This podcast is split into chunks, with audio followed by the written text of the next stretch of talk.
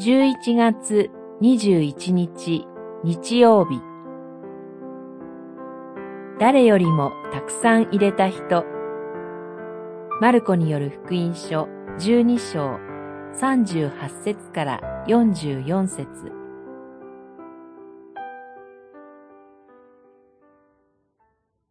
皆は有り余る中から入れたが、この人は乏しい中から自分の持っているものをすべて、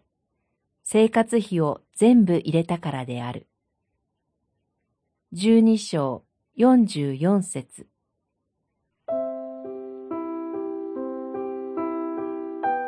主イエスは弟子たちとエルサレムの神殿を訪ねます。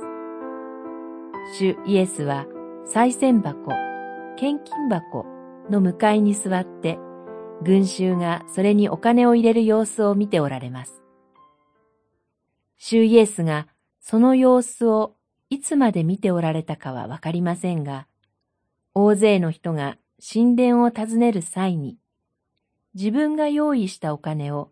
献金箱に入れる様子をずっとご覧になっていたのでしょう。その様子を観察した主イエスは、弟子たちに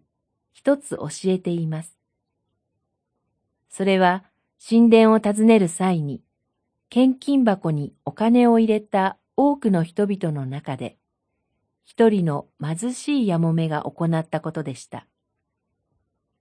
私たちは、主イエスが弟子たちに語られた御言葉を通して、献身の姿勢が何なのか、また、一人の貧しいやもめのように、献身の印の一つとして、献金する喜びを教えられます。献金は、献身の印の一つです。献身とは、自分を捧げるという意味です。教会で用いられる献身とは、自分のためではなく、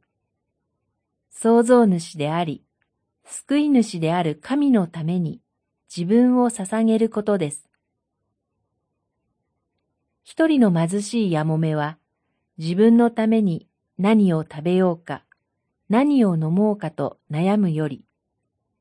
自分が持っているものを神に捧げることを選びました。彼女と同じように、それを実践することを願います。